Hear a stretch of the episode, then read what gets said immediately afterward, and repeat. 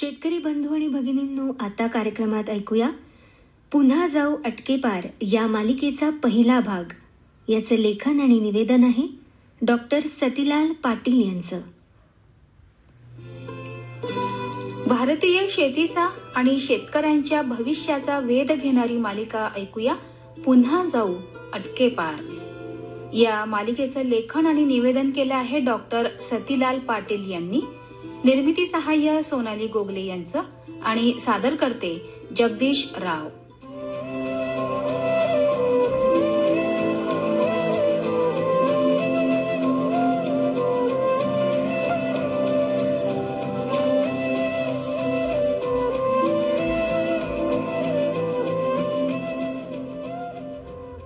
शेतकरी बंधूंनो नमस्कार. पंधरा ऑगस्ट दोन हजार एकवीसला भारताच्या स्वातंत्र्याला पंच्याहत्तर वर्ष पूर्ण झाले. या स्वातंत्र्याच्या पंच्याहत्तरी सोहळ्याआधी जुलैमध्ये एका बातमीने मात्र सर्वांचं लक्ष वेधून घेतलं.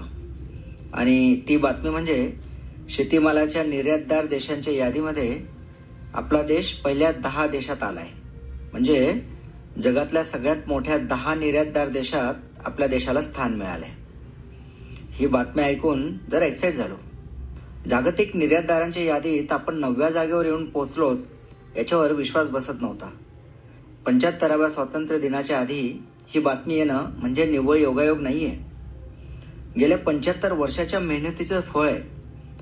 एखाद्याला आपल्या वाढदिवसाला सरप्राईज मिळावं तसं स्वतंत्र भारताला ही गोळ बातमी मिळाली होती.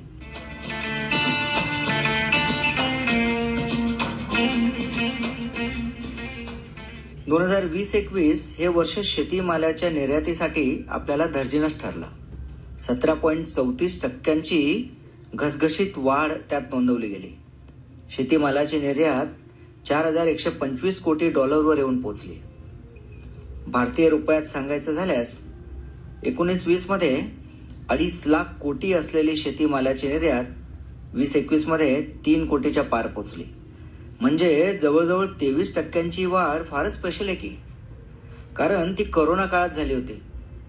अडचणीच्या काळात मदतीला धावणाऱ्या मित्राप्रमाणे पॅन्डेमिकमुळे गाळात जाणाऱ्या अर्थव्यवस्थेला शेतीमालाच्या निर्यातीने आधार दिला होता. करोनाच्या काळात अख्खं जग विषाणूशी लढत असताना बळीराजाच्या विशेष मेहनतीने शेतीमालाच्या निर्यातीत आपल्याला ही मजल मारता आली. अशी कोणती पिकं आहेत? त्यांनी ही जादुई किमया साधली. असा प्रश्न आपल्याला पडणं स्वाभाविक आहे. खरं सांगायचं तर ही सांघिक कामगिरी आहे. तृणधान्य भाजीपाला फळे मसाल्याची पिकं साखर कापूस अशा वेगवेगळ्या पिकांनी यामध्ये योगदान दिलंय. चला तर मग ही पिकं कोणती हे अगोदर समजून घेऊयात. सर्वात पहिलं पीक आहे तांदूळ भात. भारताच्या निर्यातीमध्ये भाताचा मोठा वाटा आहे. भारतातून बासमती आणि नॉन बासमती म्हणजे भाताच्या इतर जाती.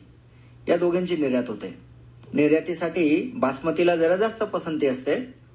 आपल्या लांब दिमागदार आकारामुळे तो श्रीमंताच्या जेवणाच्या ताटात मानाने जाऊन बसलाय. म्हणून त्याची निर्यात जरा जास्त होते.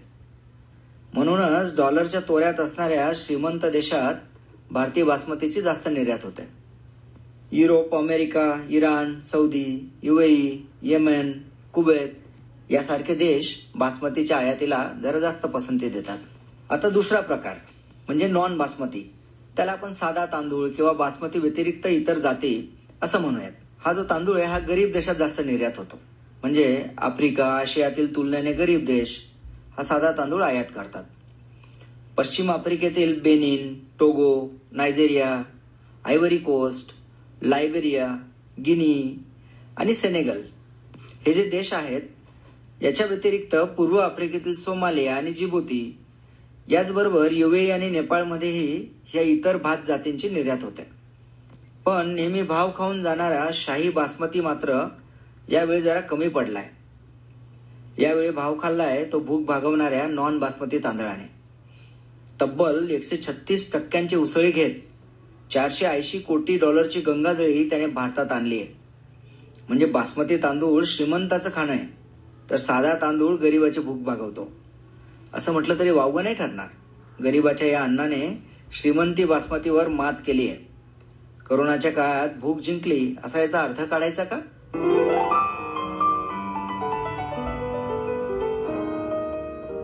एकोणीसशे पंच्याण्णवमध्ये अडतीस टक्के भात निर्यात करून थायलंड एक नंबरवर होता. भारत सव्वीस टक्के आणि अमेरिका एकोणीस टक्क्यासह दुसऱ्या आणि तिसऱ्या स्थानावर होते. पण आता थायलंडला मागे टाकून भारत अव्वल स्थानावर पोहोचलाय. सध्या थायलंड दुसऱ्या जागेवर आहे. आणि आत्ताच्या काळात हरण्याची सवय झालेल्या अमेरिकेला व्हिएतनामने तिसऱ्या जागेवर ढकलत तिसरी जागा पकडली आहे. निर्यातीच्या या यादीत तांदळाच्या जोडीला गहू देखील सोबत करतोय. गेल्या वर्षीपेक्षा सातशे चौऱ्याहत्तर टक्के वधारत त्याने चोपन्न कोटी डॉलर कमवलेत. इतर धान्य पिकांमध्ये ज्वारी आणि मक्याच्या निर्यातीत देखील वाढ झाली आहे. मऊशार भातावर साखर टाकल्याने जशी चव येते ना तशी चव साखरेच्या निर्यात वाढीने आणली आहे.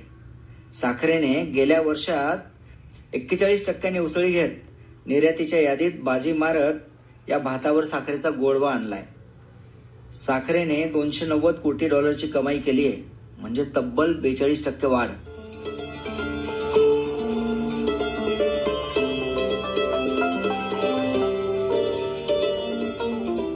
यावर्षी अन्न पिकांनंतर वस्त्र पिकांची दमदार वाढ दिसली. कापसाची निर्यात तब्बल ऐंशी टक्क्याने वाढली आहे. वनस्पती तेल अडीचशे टक्क्यांनी फुगलंय आणि ताज्या भाजीपाल्याने देखील दहा टक्क्यांनी वाढ नोंदवत खारीचा वाटा दिलाय. ही वाढ झाली हे चांगलं आहे पण हा माल जातो तरी कोणत्या देशात? हा प्रश्न आपलं डोकं खात असेलच. थांबा सांगतो. भारतासाठी महत्त्वाच्या बाजारपेठा आहेत. अमेरिका चीन बांगलादेश संयुक्त अरब अमिरात Vietnam Saudi Arab Indonesia Nepal आणि मलेशिया. हे देश भारतातील शेतीमाल आयात करतात. यातील कोणत्या देशात यावर्षी मागणी वाढली आहे? या प्रश्नाचं उत्तर आहे अगदी सर्वच. जवळपास सर्वच देशात भारतातून निर्यात वाढली आहे. यातही डावे उजवे शोधायचे असतील तर इंडोनेशिया आणि आपले सख्खे शेजारी बांगलादेश आणि नेपाळ या देशांनी विक्रमी आयात केली आहे. आकड्यात मोजायचं झाल्यास भारतातून नेपाळमध्ये पन्नास टक्के बांगलादेशात शहाण्णव टक्के आणि इंडोनेशियात तब्बल एकशे दोन टक्क्यांची निर्यात वाढली आहे. ज्या मसाल्याच्या पिकासाठी भारताने स्वातंत्र्य गमावलं होतं त्यांचा निर्यातीतला वाटा काय? हा मसालेदार प्रश्न आपल्याला पडला असेलच. करोनावर उपाय म्हणून काढ्याचा उपचार घरोघरी प्रसिद्ध झालाय. प्रत्येकजण आपली रोगप्रतिकारक शक्ती मसालेदार करण्यासाठी झटतोय. त्यामुळे आले मिरी दालचिनी हळद केशर यासारख्या आरोग्यवर्धक मसाल्याच्या पिकांचं मेडिकल स्टोअर्समध्ये ठेवण्या एवढं महत्त्व वाढलंय. परदेशातील ग्राहक या मसाल्याचं महत्त्व जाणून आहेत. म्हणून की काय? मसाल्यांच्या पिकांनी या वर्षी आतापर्यंतचा सर्वोच्च आकड्यापर्यंत मजल मारली आहे. यावर्षी चारशे कोटी डॉलरची घसघशीत कमाई त्यांनी केली आहे.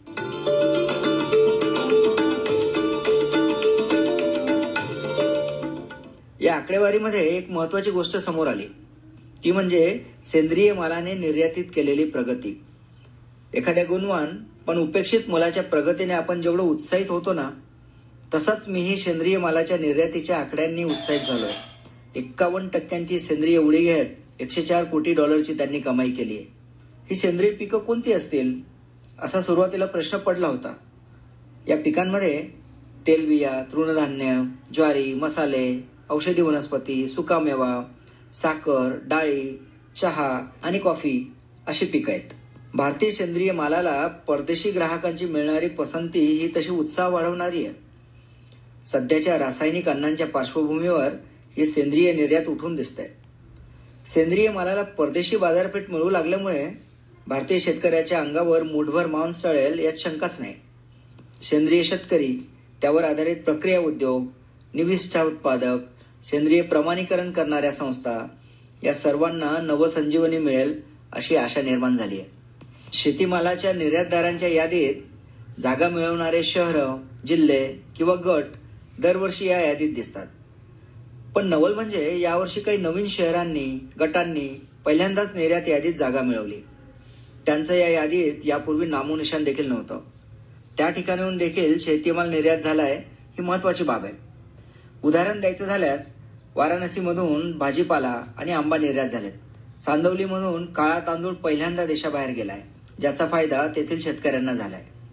एवढंच नाही तर ईशान्य भारतातील अतिदुर्गम भागातील शेतकऱ्याला सुद्धा आपला शेतमाल सीमेपलीकडे पोहोचवता आलाय. नागपूरची संत्री थेनी आणि अनंतपूरमधून केळी लखनौमधून आंबा अशी बरीच पिकं सीमेपार गेली आहेत. पॅन्डेमिक असल्यामुळे बऱ्याच देशांनी भारतातून आयातीवर निर्बंध आणला होता. तसं असून सुद्धा समुद्रमार्गे आणि विमानामार्गे हा शेतीमाल दुबई आणि लंडनला पोचला आणि तिथून जगभरात पोचला एवढंच काय पण भारतीय मालावर बंदी घालणारा पाकिस्तानसुद्धा दुबईतून महागडा भारतीय माल घेत होता.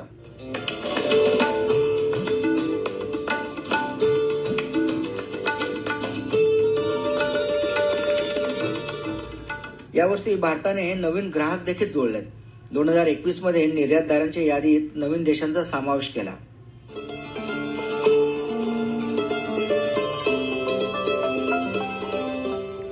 तिमोर लेत्से प्युर्टोरिका ब्राझील या देशांना पहिल्यांदा तांदूळ निर्यात झालाय.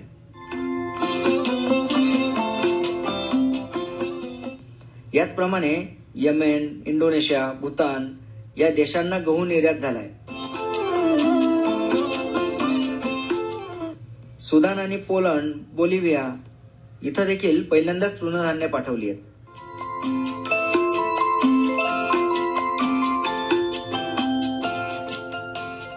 महत्वाची बातमी ही आहे की भारत पहिल्या दहा देशांच्या मानाच्या पंक्तीत बसलाय आपण म्हणाल हे पहिले दहा देश एवढे महत्त्वाचे काय आहेत? पाच का नाहीत? कारण एकूण एकशे पंच्याण्णव देशांपैकी शहाण्णव टक्के निर्यात हे वरचे दहा देश करतात. उरलेले एकशे पंच्याऐंशी देश उरलेल्या चार टक्क्यांमध्ये खेळत बसतात. भारताच्या निर्यातीत एवढी वाढ का झाली आहे ही किमया कशामुळे साधली? हा प्रश्न पडणं स्वाभाविक आहे.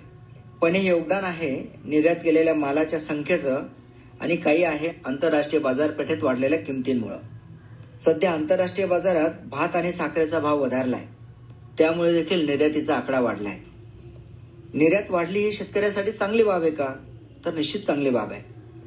जरी शेतीमालाचा एक मोठा भाग मध्यस्थी आणि व्यापाऱ्यांच्या खिशात जातो तरी त्यातील काही भाग शेतकऱ्यांपर्यंत पोहोचतोच. कंपन्या आणि व्यापाऱ्याच्या खिशातील मलिदा शेतकऱ्यांपर्यंत पोहोचो अशी आशा करूया. करोनाच्या पार्श्वभूमीवर भारताचा जीडीपी कमी होणार आहे असं भाकीत वर्तवलं गेलं होतं. आरबीआयच्या आकडेवारीनुसार साडेनऊ टक्क्यांनी जीडीपी कमी होणार आहे आणि निर्यात एकवीस टक्क्यांनी कमी होणार आहे हे भाकीत केलं गेलं होतं. पण शेतीमालाची निर्यात वाढली. पडत्या काळात शेतीने अर्थव्यवस्थेला सावरायला मदत केली. यावेळी महत्वाचं हे आहे की आपली निर्यात वाढते आणि आयात कमी होते. आणि या कारणामुळेच आपल्या देशाची गंगाजळी पण वाढली आहे.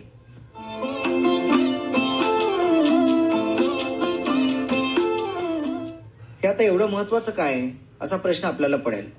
शतकानुशतके या भूमीने अत्याचार सहन केलेत. परकीय आक्रमकांनी वेळोवेळी या भूमीची लूट केली आहे आपलं सामाजिक मानसिक वैचारिक आणि आर्थिक खच्चीकरण केलंय. आपली शिक्षण पद्धती मुळवून त्यांच्या पुस्तकावर लिहायला वाचायला भाग पडलाय. कोणी एकेकाळी जागतिक जीडीपीत मोठा वाटा भारताचा होता. भारताच्या गुटगुटीत अर्थव्यवस्थेला कुपोषित करणाऱ्या परकीय शक्तींशी लढत आपण उभे राहिलोय. म्हणून पहिल्या दहातलं हे स्थान महत्वाचं आहे. या मालिकेतून भारतीय शेतीचा जागतिक बाजारपेठेच्या भिंगातून आपण मागोवा घेणार आहोत. आपली शेती आणि शेतकरी कुठं होता कुठं आहे आणि भविष्यात कुठं पोहोचू शकतो याचा आपण मागोवा घेऊयात.